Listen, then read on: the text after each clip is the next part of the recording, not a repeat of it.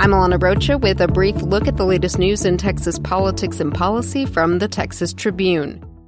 Under a new policy the Trump administration unveiled Tuesday, Texas, the nation's top emitter of carbon dioxide, will now have broad authority to determine how to regulate pollution from coal fired power plants.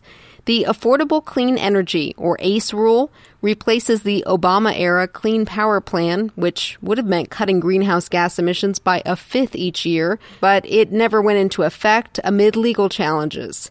Texas and West Virginia led a coalition of about two dozen states that sued the previous administration, calling the plan federal overreach.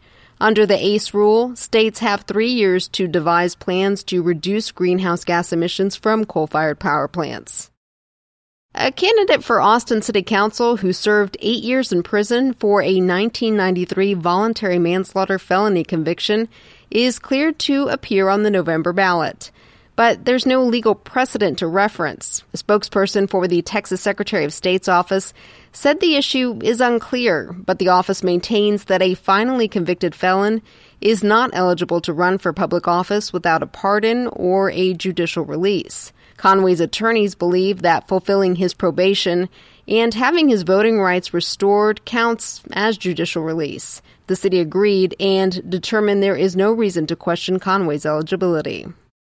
When Hurricane Harvey made landfall in Texas, disabled people couldn't simply be loaded into a boat or pickup truck and carried to safety. There was supposed to have been a plan to identify disabled people who need special help during a disaster, but it largely failed. Now, a year later, the Tribune's health reporter, Marissa Evans, looks at what's been done to fix it.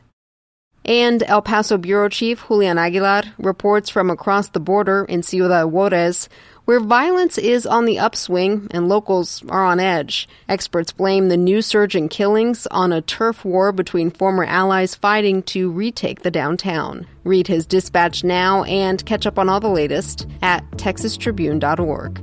I'm Alana Rocha with the Texas Tribune. You've been briefed. The brief is sponsored by the Texas Grain and Feed Association. Since 1898, the Texas Grain and Feed Association has promoted the grain and feed industry in Texas through representation, education, and networking. Learn more at tgfa.com.